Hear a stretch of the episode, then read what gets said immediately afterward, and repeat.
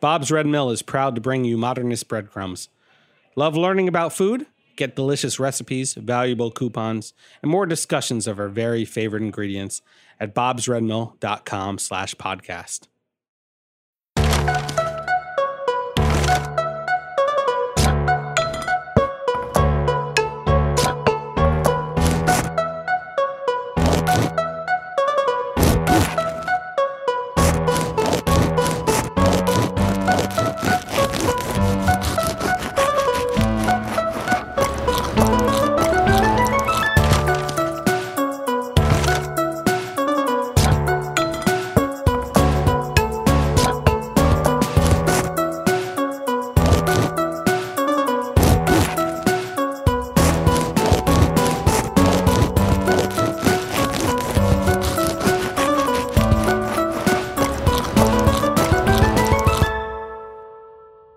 Michael Harlan Turkel, and this is Modernist Breadcrumbs.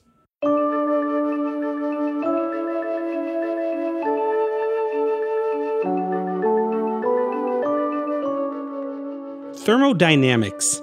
We won't get into the science of it. Well, we will, but in the meantime, know it's as simple as hot air rises. When baking bread, there's an important step called the oven spring unrelated to the quarterly division of the year, but rather a condition due to the thermal expansion of a loaf when it first hits a hot surface. It's almost as if bread enlivens with heat, rising with animation, while it's really meeting the end of a long life cycle. We'll discuss thermal mass, or the ability to absorb and hold heat, in two parts within bread itself and the ovens they're baked in. It's a complex physico chemical process that's more than just hot air.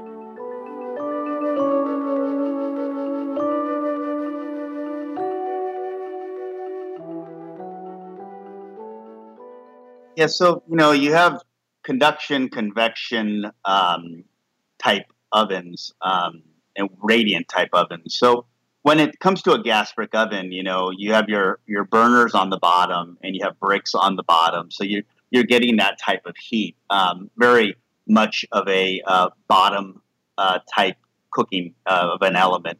When you look at an electric oven, you kind of have the best of all worlds. You know, you have the stone uh, that's layered on the bottom. You have a electric uh, that's underneath that stone. You have electric piece that's over the top, and then some of these have convection as well. So you almost have this pizza that's getting getting cooked from the bottom, top, uh, the sides, and then you have a little bit of a convection element.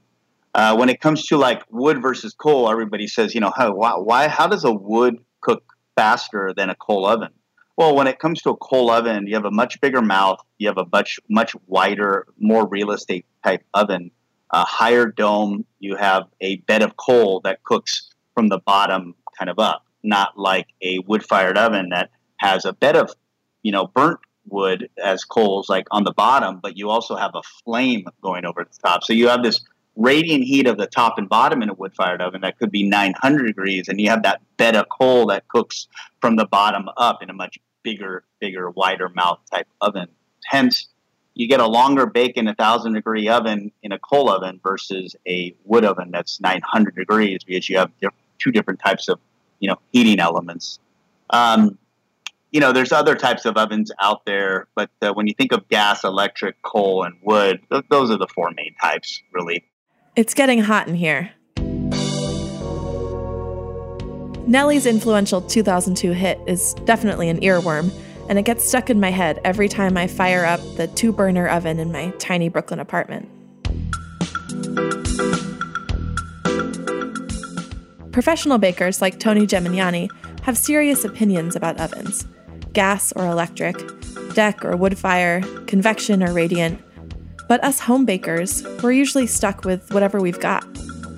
Baking happens everywhere, in good ovens and in bad, because we love bread, and we always have.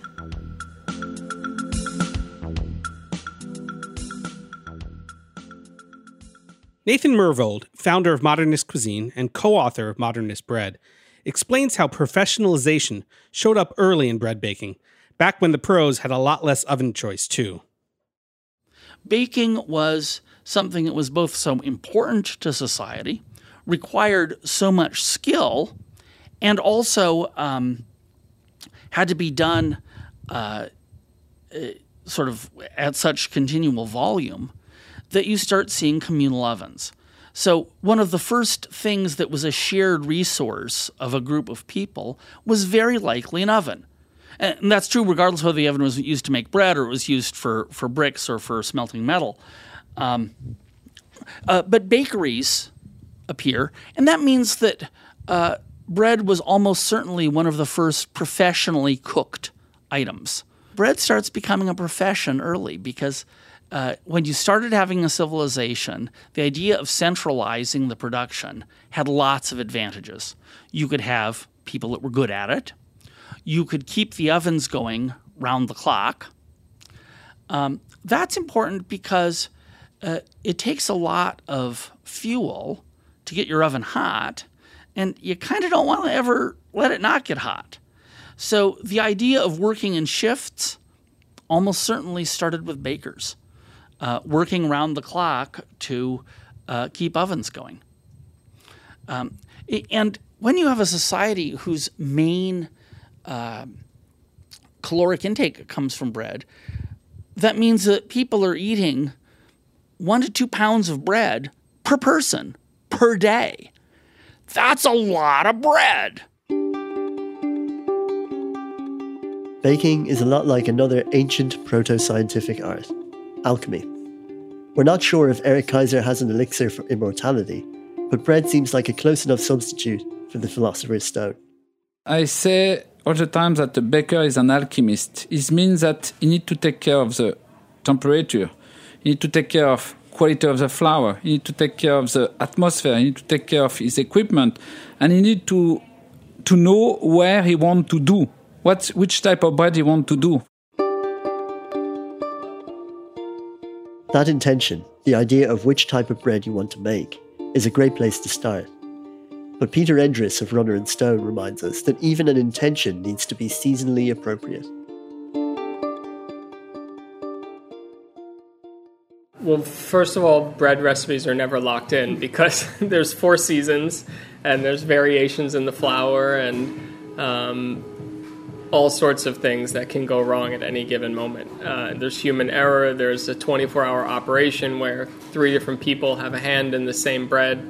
So um, I think that's that's the fun thing about bread baking is that it's never really locked in. There's a constant conversation happening, and just when you think everything's going smooth for two weeks, then the weather changes again, or we get a batch of flour that seems a little different in some way.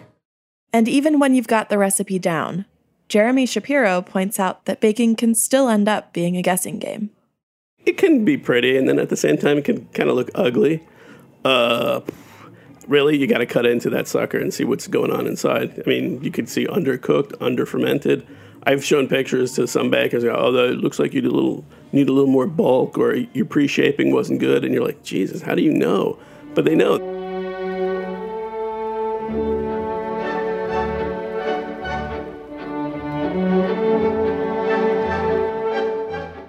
Jason Bond knows switching off is tempting when you're deep in the rhythm of kneading. But it's not 2001 anymore, and we're sorry. We're afraid we can't do that.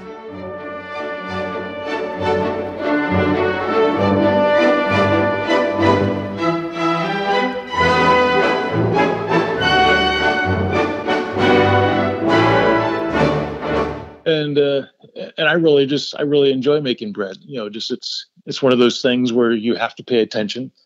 You know, it's you know you can certainly get your your methods down and your your technique down and feel fairly confident in a good result, but but you can't necessarily just go all go robot on it. You can't you can't zone out and stop paying attention because it is an interactive thing where it's you know it, does it does change day to day like if hum- humidity is different or a certain batch of flour has different humidity or different protein levels or you know there's there's a lot of variables that change a specific given recipe on any given day and uh, you know and even just the techniques like if you're if you're rushed and you have to kind of push you know push the schedule or whatever you're going to notice you know the results are going to be lessened and so you know bread is always a, a challenge and kind of reminds you that you know you still got you still got some things to learn.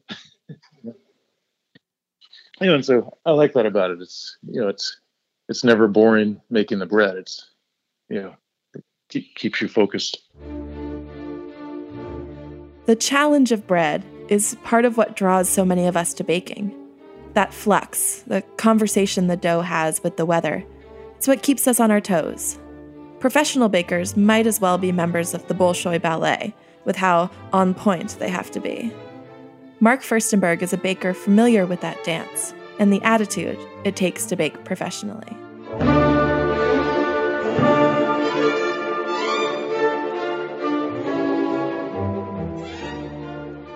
The biggest differences between home bakers and professional bakers are um, first that we professional bakers must be consistent or must try to be consistent, and that means um, being consistent means means weighing every ingredient and taking temperatures of every ingredient in an effort to do today exactly what we did yesterday and the same tomorrow. Uh, whereas home bakers, of course, can can use s- simply intuition, throwing a handful of salt into a dough, and if it's not quite salty enough or a little too salty, that's okay because it's possible to do it again. So when I was teaching, when I started teaching baking to students, I had to explain why I was doing things, and that in turn made it necessary for me to do things uh, in a more refined way. So I, I really, I really reinvented. When I opened Marvelous Market, I wasn't doing things by intuition. I wasn't throwing the salt into the mixer, but I had, I had formulas, recipes that were invented by other people, and so some of those recipes would say uh, f- 60 pounds of flour and and um, and 14 cups of buttermilk, for example. Well, 14 cups, as you know well, uh, is a very imprecise measurement because uh, it cups weigh uh, frequently 50 or 100, even 100 grams more than other cups if those little lines on measuring cups are not precise enough. So I learned that I had to weigh ingredients, and then I was able to teach that. Uh, the, but but inventing formula, describing to people how they could experiment with different bread recipes through formula, that was all something I came to understand by thinking about what I was doing. And what I was doing had simply been taught to me by other people who were doing it, and some of whom didn't understand why they were doing it.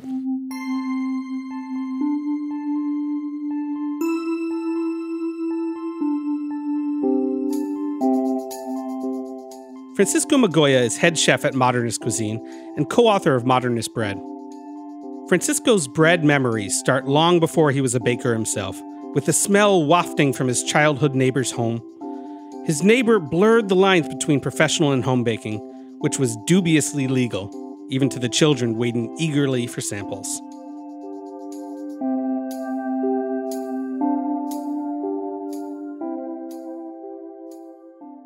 Where I used to live, there was this German guy who was a baker, and he used to bake bread out of his house. It was like a totally illegal operation he was running because he would bake bread in his house and sell it out of his house. Like if you literally started doing that in your house, that's how he did it. Um, and so he used to bake uh, challah, and in the holidays he used to bake uh, gingerbread. And just, I mean, though, though that aroma is not the same thing I always compare to like a like a baguette bakery, you know, or a sourdough bakery. These are different environments that all have their particular smells. So I, I think that, that that aroma of why you know bread smells so good and and and what the differences between one bread and the other has to do with you know really what bread are you baking and what is the environment, the context, I suppose. So for me, gingerbread, I always think of this German guy. I forget what his name was. He was a cranky old man, but he made awesome bread. And just sitting there, he would have like some samples sometimes, and it was. It, when I was a kid, it seemed like the most normal thing in the world that there would be in Mexico City a German guy living close to you baking bread illegally out of his house. Um, but those when I started writing this book and I started thinking about that, I'm like, wow, that was nuts. And but I still I can smell the gingerbread, you know. No matter where you're baking, it's easy to fall under the spell of fermentation. Christina Peterson Migoya happily trades meticulousness for a bit of magic.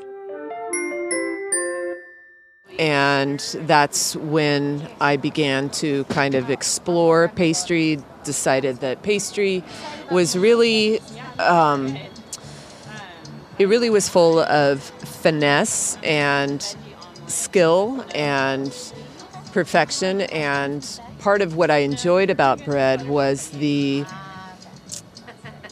the ability to have the bread control you as opposed to you controlling and manipulating the ingredients. Um, the process of fermentation just sparked my desire to learn more, um, to understand how the ingredients work together, and really to learn not how to manipulate them, but how to work with the ingredients. There is a protocol to professional production, and it has a lot to do with pace. Bread rules. Yeah, that's a good question. I think they've kind of evolved over time. I think, yeah, just through. I think a lot of it has to do with just uh, production baking. You get you you move towards things that are easy to execute and that you really enjoy doing that you can um, really not control the pace but the pace controls you so they're it's easy to produce a lot of them but still maintain quality i think that's kind of the crux of any bakery any problems in a bakery is you know your production load and and your ability to create a product that meets your standards, I guess.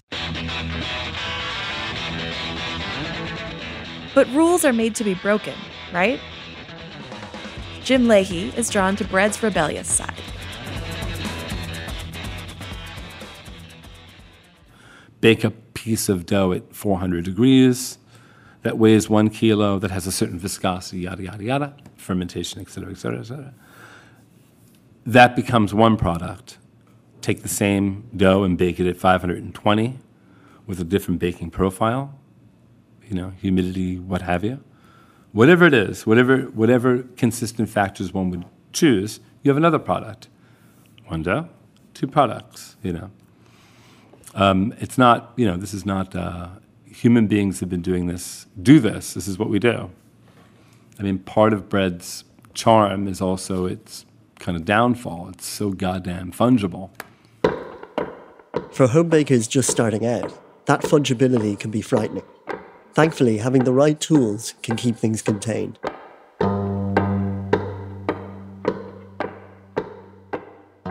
What we really recommend with these pans is a couple things. First is get a pan that is going to be coated with some sort of non-stick surface. The the pans that are just straight up aluminum, you have to oil them and coat them in flour which I mean, those are two steps already there. That it's not a lot of work, but for the most part, whatever flour you line the pan with is going to stick to your dough, and so you're going to have that floury look, which. Again, it's you know you might really like that look on the outside of your bread, but if you don't, I think the most important thing you can do is just buy a Teflon coated pan. And we even recommend for Teflon coated pans just uh, do a light mist of oil.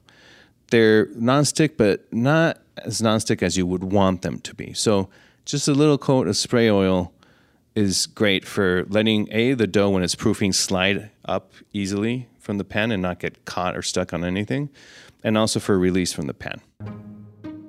And some of the best equipment might already be in your kitchen cupboard. Emily Buehler, author of Bread Science The Chemistry and Craft of Making Bread, has a great at home hack.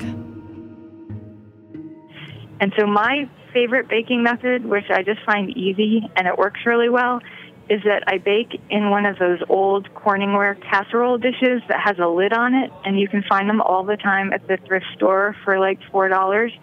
And basically, you have to preheat the casserole and the lid with the oven. And then when you're ready to bake, you take the lid off and drop your dough in. You can spritz it a little, but you cover it, and the casserole dish will actually trap the steam that's coming off the dough. And so it's like you have this heat source surrounding your dough, keeping it warm and trapping the steam, so it makes a really nice brown crust and it helps with expansion. And after about 15 minutes, take the lid off and let the steam out because the dough will not brown up if you don't do that. But basically, you leave that lid on while it's expanding and then take it off. And that I have found um, to be a pretty consistent method. And if you don't, you can use a Corningware casserole. Uh, Dutch oven is the same basic idea. To become a baker at home or in the kitchen requires patience. There are styles which, even when mastered, require a little more time. As Emily describes, baking begins long before you put the dough in the oven. And then with baking, I would say uh, you want your dough to be properly proofed before it goes in the oven because if it's fully proofed, the heat will be able to penetrate through the dough and make it all expand properly. Whereas if it's not properly proofed, the center will still be dense and the heat won't be able to get through there. So you'll have less oven spring and you might even have a raw center of your bread. Hmm. And then having the oven hot enough is key. And with a home oven, when you open the door, a lot of the heat rushes out and then you know, you put your dough in and you shut the door, but it takes the oven some time to preheat, or sorry, to reheat. And at, in a bakery where they have a hearth oven, you know, the hearth is 450 degrees, and you open the door and there's a blast of heat, but the oven temperature doesn't actually drop at all because it has this massive hearth in there that is at temperature. So, to try to kind of imitate that in your home oven, um, you can well, definitely preheat the oven well. And I would say preheat longer than the oven tells you to because when it beeps telling you it's 450 degrees, it, I think it means that the air in there is 450 degrees, but the walls might still be absorbing heat. So you just want to preheat longer than it tells you to. Some recipes require a little more ingenuity. Nathan tried mastering the art of French cooking long before his modernist cuisine days. One of my bread experiments as a child was I tried to make baguettes from the elaborate recipe that was in Julia Child's Art of French Cooking. And the part that confused me the most was there was these instructions about putting another pan in the oven, getting it really hot, and then spraying water in so that you'd put steam into the oven. Because it said you needed to put steam in to make the bread crusty. Now, this made absolutely no sense to me because why would steam make bread crusty? Shouldn't it make it soggy? Uh, well, this is just something clearly I don't understand. I was, you know, 10 or 11, and I realized there was a bunch of stuff I had to learn. Well, here I am, all these years later, and I said, look, we got to find out why people why Steam does this and who started doing it first. And that turned out to be a crazy story. So, it, the people who seem to have figured it out first was bakers in Vienna, Austria. And the story goes that they would clean out the oven with wet straw, sort of using it to sweep out um, uh, burnt crumbs and things before the bake, and that put steam in the oven. And they noticed that that made the bread crispy. Now, I say they noticed, someone must have noticed. And by God, try as we might, talking to historians in Germany and Austria and other places, we have not found who invented that. As Julia said, the art of bread making can become a consuming hobby And no matter how often or how many kinds of bread one has made, there always seems to be something new to learn. Though we may have access to high tech ovens, which give us detailed information on temperature, baking still requires a little intuition.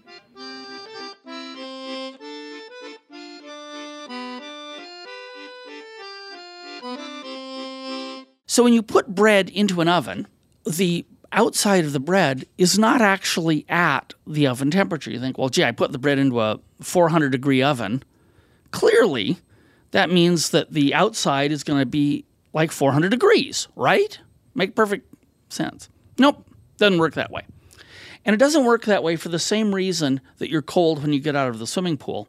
The dough is wet and it immediately starts to evaporate. Now, a meteorologist studying the weather will call that the wet bulb temperature. And in science class, you may have seen two thermometers right beside each other, one of which has a little sock over the bulb that goes into a little container of water to keep it wet, and it will always measure a lower temperature. It turns out this figures in the story of why um, steam makes bread crispy. But the main thing that goes on with bread and baking is an effect called the heat pipe effect. Now, in your laptop, there's a processor that gets really hot. And it gets really hot because doing all those billions of calculations per second just generates heat. In a desktop computer, you usually have a fan, but fans are both annoying and they take physical space and so forth. So today, most laptops have what's called a heat pipe. And a heat pipe is the most efficient way to move heat from one place to another. And what it consists of is a tube that has a liquid in it, sometimes water, but usually in a laptop, not water, um, which will evaporate. Then it that evaporated stuff goes to down the heat pipe to the other end of the heat pipe where it can become cold and then the liquid flows back. So I need to go to New York today or any other shit. For all the New Yorkers tuning in, especially those that believe it's the water that makes the bagels and pizzas so good, Nathan has a useful analogy for understanding the heat pipe principle.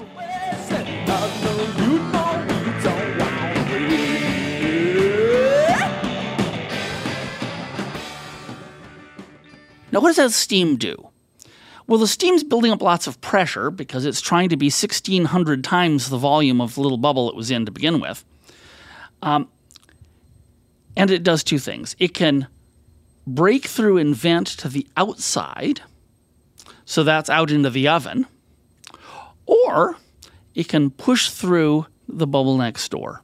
And if it pushes through the bubble next door, now you've got a bigger bubble.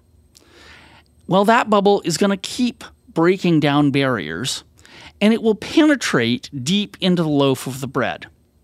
And as it penetrates, it's carrying heat because uh, vaporized water is going in. That vaporized water that goes in condenses, so it's actually carrying water from the outside of the loaf in, but it's also carrying a lot of heat. And that heat pipe is enormously efficient at making heat come into the middle of your oven.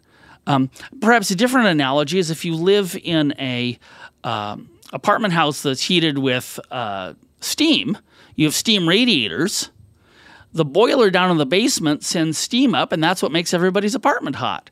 Well, effectively, the outside, the crust of your bread, is like the boiler, and it's sending steam through steam pipes.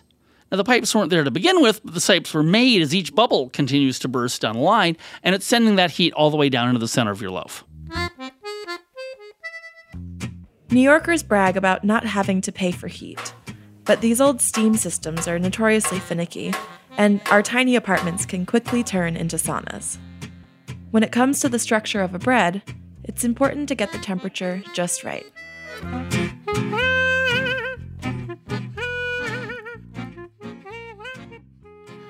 Remove it from the pan it's been baking in and put it on a wire rack and then just let it bake for a little bit longer. Think of the crust of, of these breads, usually enriched, brioche, sandwich bread, etc.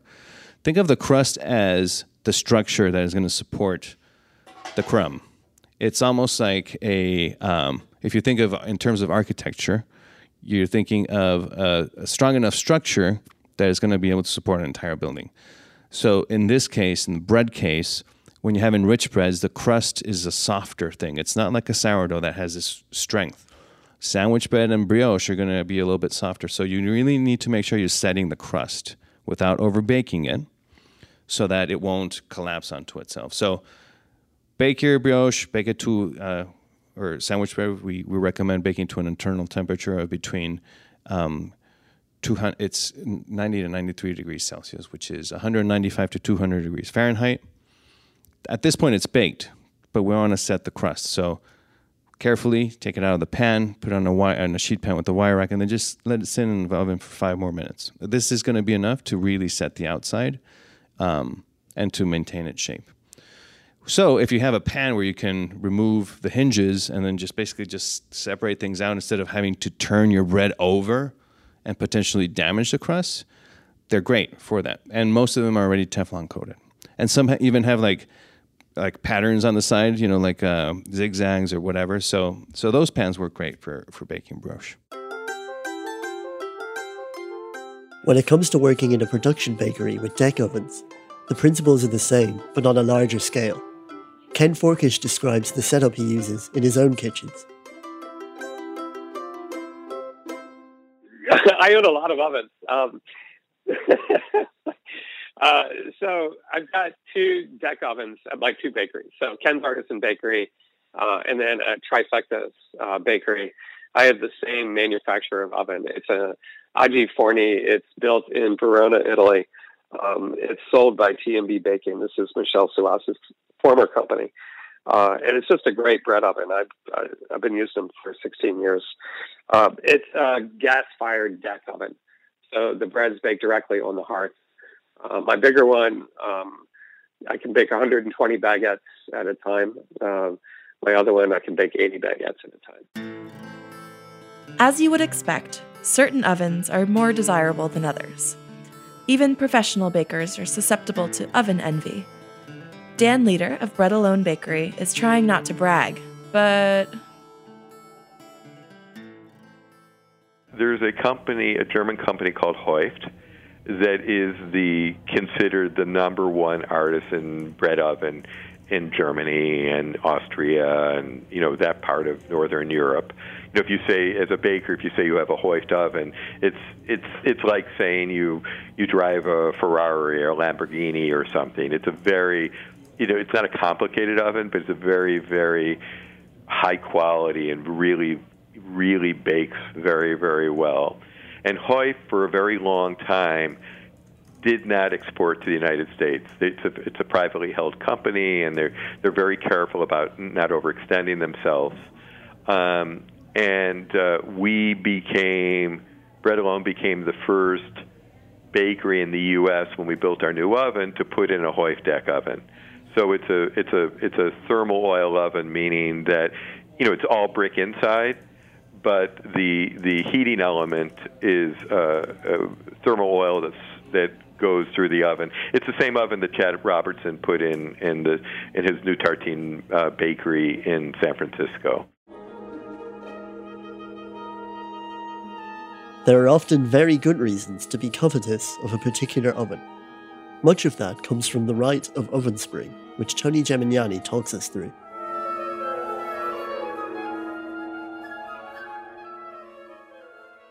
Yeah, so oven spring, you know, understanding that when you drop a pizza in your oven, you'll know uh, how hot it is and how good of a recovery time it has with oven spring. It's it's when that dough touches that surface and it it it literally makes that dough pop. And you'll see ovens that have good oven spring and ovens that don't. Especially when it comes to Neapolitan style pizza, um, you really see it in certain ovens. Um, oven spring is very, very important when it comes to making pizzas, uh, especially, you know, you you let that dough rise for 36 hours. You know, you opened it up perfectly. You let it come up to room temperature. You slid it on your peel. You dropped it in your oven. All of a sudden, you're like, bang, oh man, this oven sucks. it doesn't have any oven spring. You know what? What's going on here? And you took all that time and all that care to make that perfect, and your starter was perfect, and it's aromatic, and everything's amazing. And it just that oven is not right, and a lot of people don't understand that. Bread moves pretty fast. If you don't stop and look around once in a while, you could miss it. Or so Ken Forkish says. Hopefully, it expands very rapidly. otherwise, otherwise you got a bad batch. Uh, the coolest thing I think is uh, when when we load baguettes into the oven. You know, they they go in as a you know a tube that's about I guess two two inches in diameter. And when it's in the space of like three minutes, it's doubled in volume. It's just the coolest thing. I love that. Getting the right oven spring also takes skill. Once again, Emily is on hand with a few hacks. So basically, all these different tricks you can use get the oven temperature to be at your baking temperature when the dough goes in. And that's because all of the, your chance to have oven spring happen, to have the dough expand, happens right when you put your dough in, and once the crust starts to form, you've missed your chance. So you want the oven to be good and hot when the dough goes in. Once the dough starts expanding, there's very little you can do to keep it from turning into a gelatinous form that engulfs everything. Francisco hasn't had to freeze any blobs, but he's gone to some lengths to find the limit.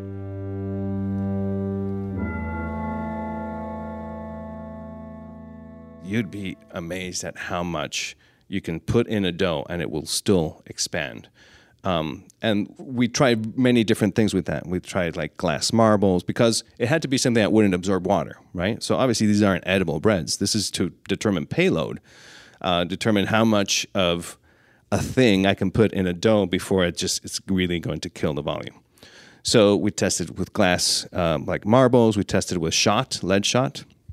Uh, we tested with garnet too, sand, um, and even just actually putting weight on top. Let's say if we were doing a 500 uh, gram uh, piece of dough, you know, we, we would stack these. Um, we would bake them in a, in square pans, and then we'd have pieces of metal that we would put on top that would fit direct, like right on top of the dough.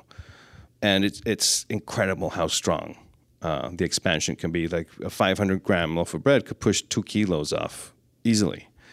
Um, and so this is to say, well, you can put this much of something in a dough and still have the integrity of the dough.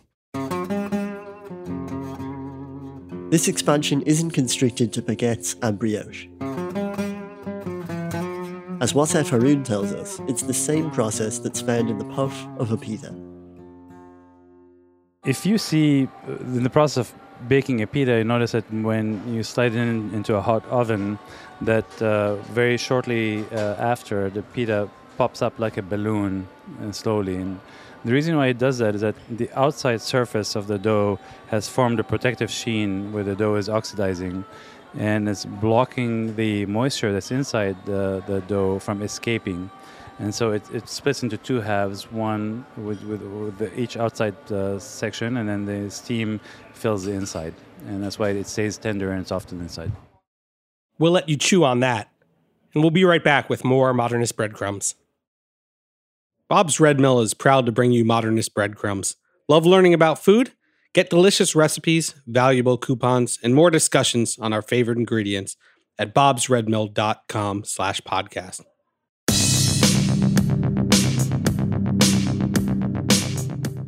Imagine if ovens were like iPhones, and every year you had the chance to buy the upgraded version. Kitchen technology may not move as fast as your other tools, but it's definitely evolving faster than ever before. This is Jennifer Liuzzi, host of Tech Bites on Heritage Radio Network, which explores the intersection of technology and food. For starters, just look at the availability of sous vide and pressure cookers that are now controlled via apps. It seems like there's a new gadget every day. So, Jen, what are some of the latest tech developments in the world of baking? Well, the baking industry, like many others, is seeing its fair share of new technologies.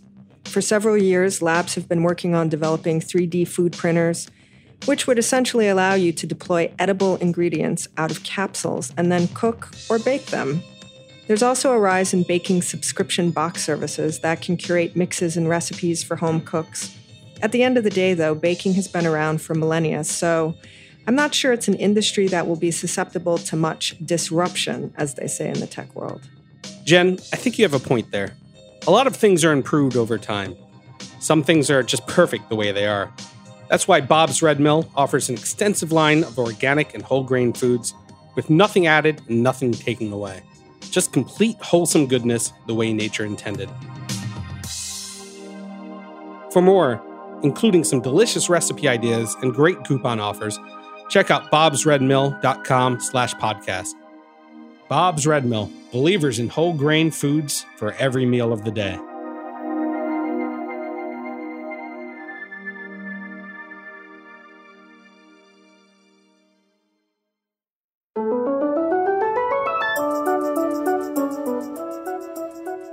Where there's smoke, there's fire, they say. But since the mid 1960s, where there's been wood fire, there was likely Alan Scott, artisan of the brick oven. Since his passing in 2009, people like Richard Miscovich, a professor at Johnson & Wales University in Providence and author of From the Wood-Fired Oven, have kept the hearth alive, debating arches over round ovens for baking bread and preferring round breads in rectangular ovens.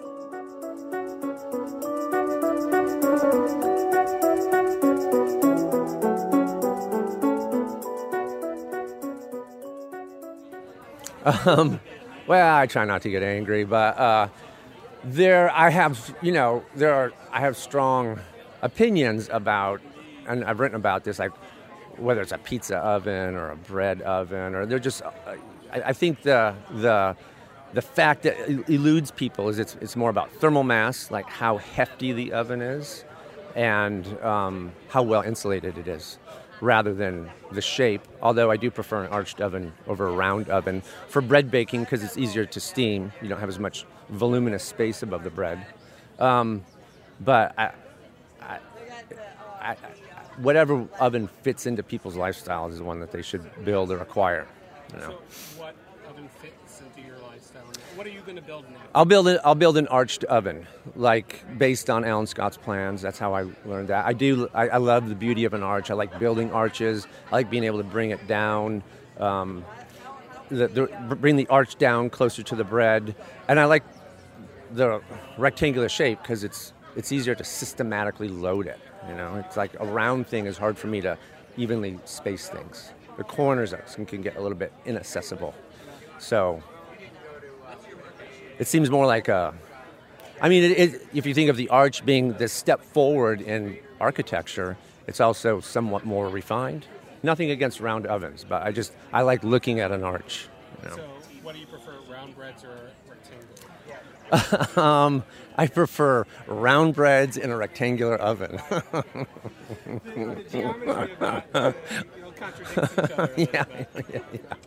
But you can get more bread, and then you know, you know, I always fall back on like, is it a commercial uh, um, oven? And if so, then you want to get as much bread in there as possible, and it's easier to pack a square oven or rectangular oven.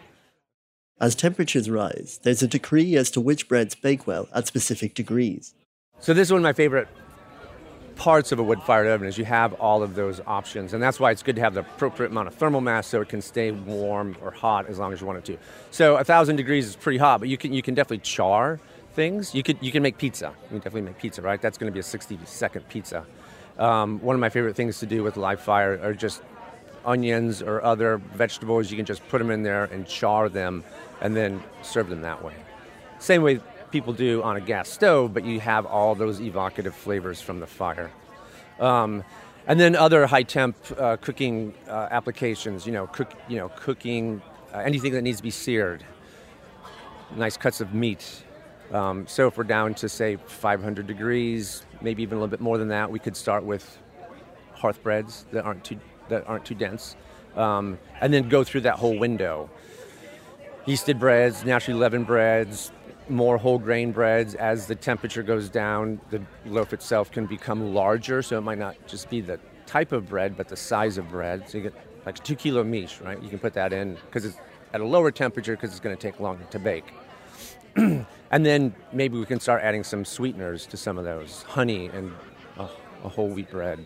Um, and then we come out the other side of that kind of bread baking window with maybe some other, well, not really out, but some sweet and enriched breads, challah, pain de mie, other baked goods. Now we're 350 cakes, and we have casserole temperatures, right? Other kind of low temp baking, but maybe more food. Ovens, like people, have personalities. They have an identity that imbues bread separate of the baker's spirit. If you haven't already, name your oven and tweet it to us at hashtag modernistbreadcrumbs. It deserves the recognition. Well, I think when you put, you know, at a certain point in construction, ovens become they start to take on their own personality. Like there's this energy that you feel off of it. I know that sounds kind of crazy, but it is going to be this kind of. It, it, they all have personalities. This is the least crazy place. Yeah, I know, I know, I know. I'm thinking about people on the other end here. Um, so I think by putting the thought into building an oven, um, and and the energy, it's just like making good bread. You, you have a part of yourself in that, and and it kind of comes through in the baking process or in the in the in your relationship with the oven. And I think manufactured ovens are great too, and people have strong relationships with those. And, and, and it's great that people who don't have the inclination to build their own oven can easily acquire one and, and have it assembled pretty easily and have it, have it work well for them. So ultimately, everyone should have an oven. Uh, and there are differences in, in whether you build it or whether you buy it, but it's all better than not having an oven. I mean, ultimately, everyone should have a wood fire. Yes, yeah, yeah. Is there are there other types? The man, or should we say the boy, on the cover of Alan Scott's preeminent book, The Bread Builders, is none other than Chad Robertson of San Francisco's Tartine Bakery. Even at a young age, Chad was already baking with wood fire.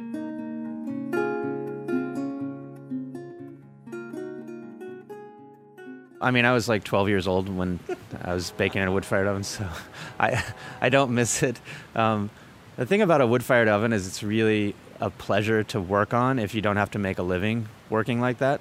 If you have to make a living, I hope that you figure out a better way to do it than with a wood-fired oven because it's just at least if you're living in, in a city like uh, San Francisco or New York, it, it in, in certain other parts of the country maybe. Um, it would make sense and you could and you could totally do it and I know bakers that are doing it and it's beautiful and I love it um, but that's not really the way for uh, for us to make it work um, I yeah I mean the, the interesting thing about the technology the baking technology we're using now which is thermal oil is that it's I mean, for me, I love it because I love science and I love learning new things. And, uh, you know, hopefully till the day I die, I'm going to continue to do so.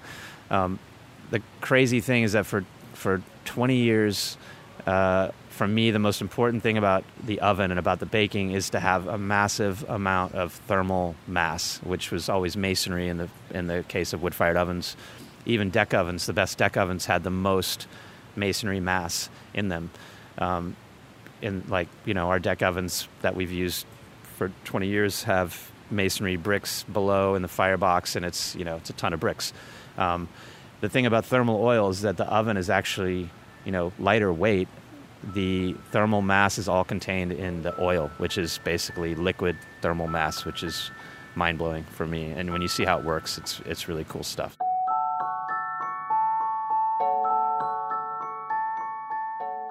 Nathan embraces the embers of a wood fired bread, but being the technologist he is, doesn't want to disavow moving forward just for the sake of looking back.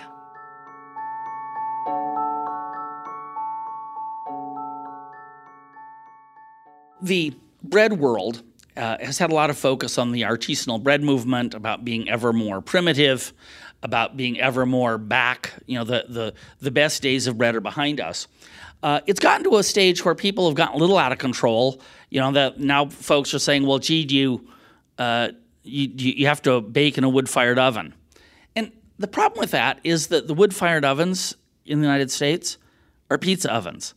They suck for bread. Okay, this is, I don't think this ought to be like a secret, but lots of people think, oh, that's the best way to bake bread. No, they're terrible. And by the way, no one in Europe does that. The places that use wood fired ovens, like the, the old uh, Poilâne bakery in um, Paris, it's a totally different type of oven. Amusingly, the, uh, the Poilâne um, oven looks very, very much like the Roman ovens in Pompeii. Uh, and they're nothing like the wood fired ovens we have here. In particular, the wood is not in the same chamber as the bread. Um, and it, the whole idea of trying to make your uh, bread ever more primitive is kind of stuck at this point because, like, what's next? Stone tools? Like, is it bad to use metal? Uh, I don't think so. Um, you know, the, the I think the focus really should be on making great bread, and making gr- great bread does involve some technology. I don't know if I would call it primitive bread, but I've had a few loaves languish on the counter longer than they should. Heat is a key characteristic of living things. However, when it comes to bread, a little warmth can bring a stale loaf back from the dead. While bread does dry a little bit while it's staling, it's more about water migration and it's more about starch. Starch really likes to be in crystalline form and it's going to do everything it can to go back to that shape. Um, and that is what staling is: is water going from one point, one part of the crumb to another part of the crumb. You also have water that is moving to the surface of the crust, right? I mean, water is going to continue to move to the crust, um, and it's going to soften your crust. So all these things are happening the moment your bread is like completely cooled down. Water likes to move, um, and so once you have I mean, we're still talking about how to delay staling, but uh, I'm going to get back into how to reverse it real quick, and that is apply heat. Um, and typically, what you want to do, and what we recommend, is you can wrap your bread in foil and then just put it in an oven until it's. If you have a thermometer, shove a thermometer in there, and once it reaches 185 degrees Fahrenheit, you will have reverse staling completely. And your bread is practically good as new. Sure, there'll be some shrinking because there was some evaporation, so we sometimes find that the crust tends to be a little bit more crackly. Um, but wrapping it in foil and putting it in a, even in a toaster oven and getting it to 185 degrees Fahrenheit is going to basically reverse staling. Bread is cheap, but that's no reason to be wasteful. Francisco explains how the path to a resuscitated loaf doesn't have to involve special certification or repeating the phrase, Annie, Annie, are you okay? Well, and but that's that's we have a, a, a lot of sections in our book on how to prevent. You know, bread is so cheap that people just rather just throw it away. Um, but we, we're looking at ways to prevent uh, waste and how to rescue things. Uh, you know, we we we have this technique for rescuing over proof bread, which is basically just reshape it um, and let it proof again. Um, this, we're calling it the CPR method, which is a carbohydrate protein resuscitation, which is a, it's a it's a cheesy title, but it, it's CPR. It's dough CPR, and essentially what you're doing is you're you take this proof piece of dough, and instead of throwing it in the overproof piece of dough, I'm sorry, instead of throwing it in the garbage, what you do is you take it out of the, the banneton, the basket you were proofing it in, you degas it, and then you reshape it. What happens when dough is overproofed is that it's the cell walls and the bubbles become super thin, and they become so thin that they can't hold on to the bubble anymore. Once you rescue your dough, where are you going to put it? Earlier in the series, we discovered the historical difference between ceiling and floor breads. Nathan pointed out that without this distinction, we would never have had pizza. Ken Forkish agrees that bread and pizza are not so distant relatives.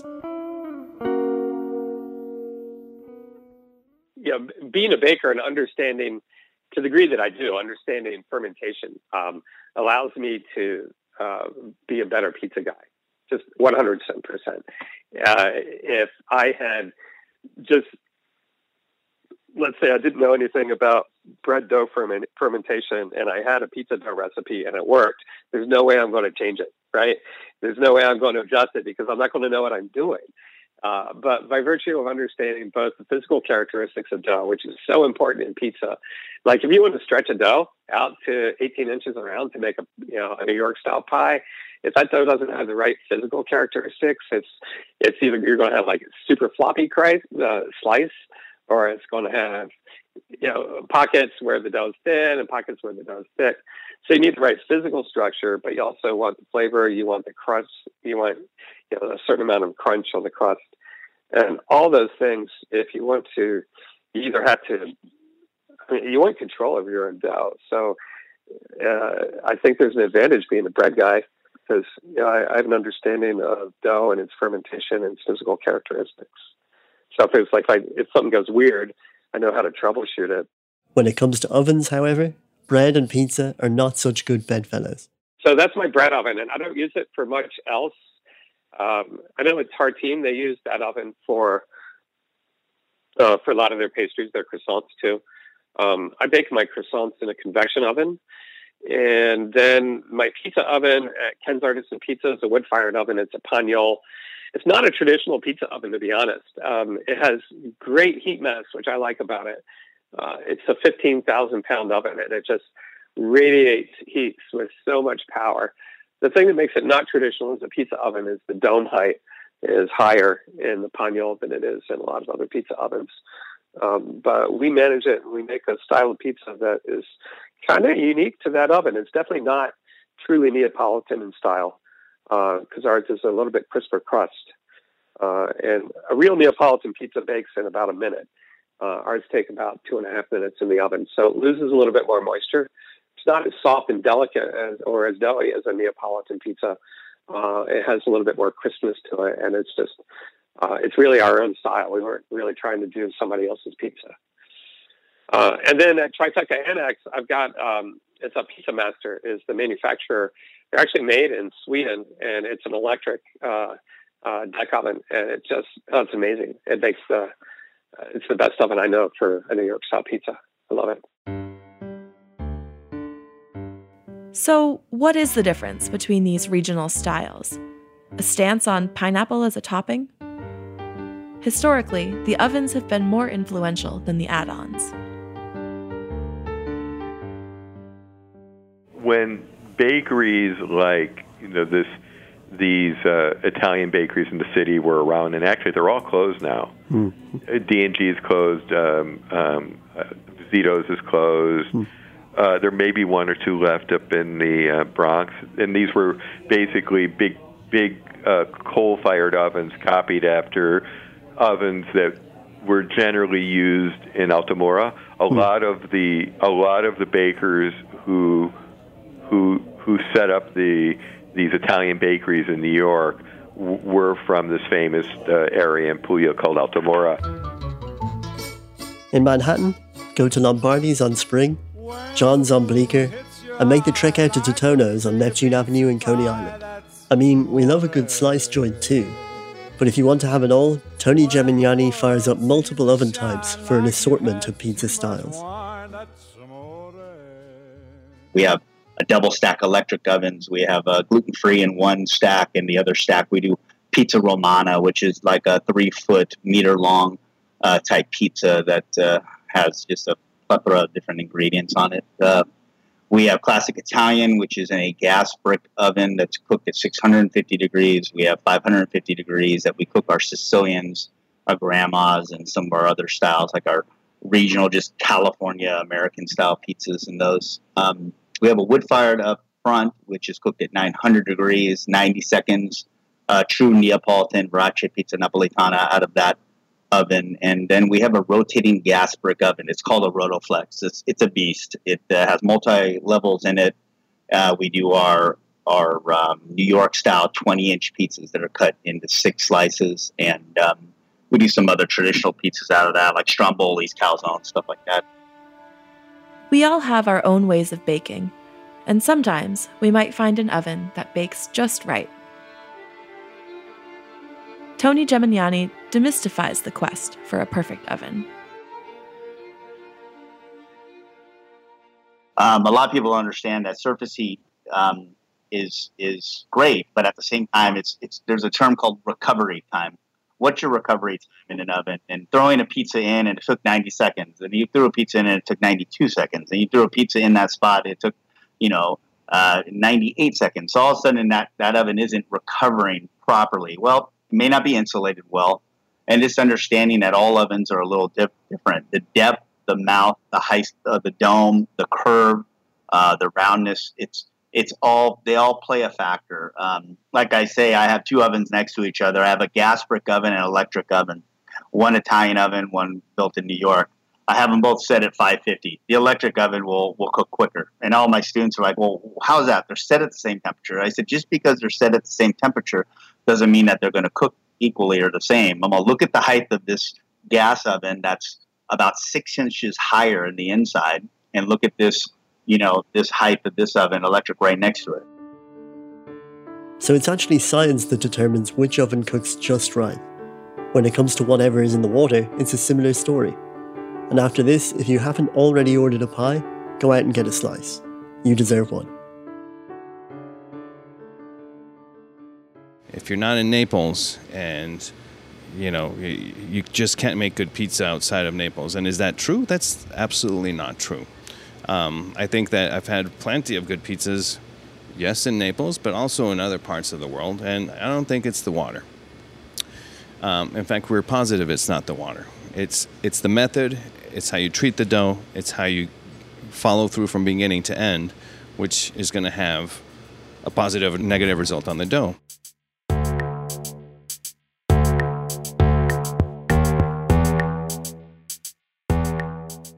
Jose Marti, a writer and journalist known as the Apostle of the Cuban Revolution, once said, We light the oven so that everyone may bake bread in it. Marti goes on to say that he will spend his whole life at the oven door, seeing that no one is denied bread, so as to give a lesson of charity, especially those who do not bring flour.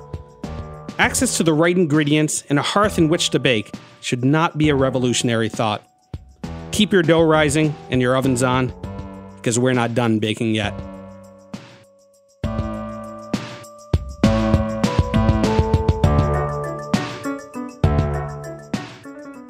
This has been episode 7 of Modernist Breadcrumbs Thermal Mass on baking and ovens. Last but not least, next week will be episode 8 Bread Box. Our theme music is by Thomas Hughes and Gretchen Lohse. Hear more on Instagram at Carol Cleveland Sings. So, as we've heard, talking about bread can be a real loaf or death situation. Thanks for listening to Heritage Radio Network food radio supported by you. For our freshest content and to hear about exclusive events, subscribe to our newsletter. Enter your email at the bottom of our website, heritageradionetwork.org. Connect with us on Facebook, Instagram, and Twitter at heritage underscore radio. Heritage Radio Network is a nonprofit organization driving conversations to make the world a better, fairer, more delicious place. And we couldn't do it without support from listeners like you. Want to be a part of the food world's most innovative community? Rate the shows you like, tell your friends, and please join our community by becoming a member. Just click on the beating heart at the top right of our homepage. Thanks for listening.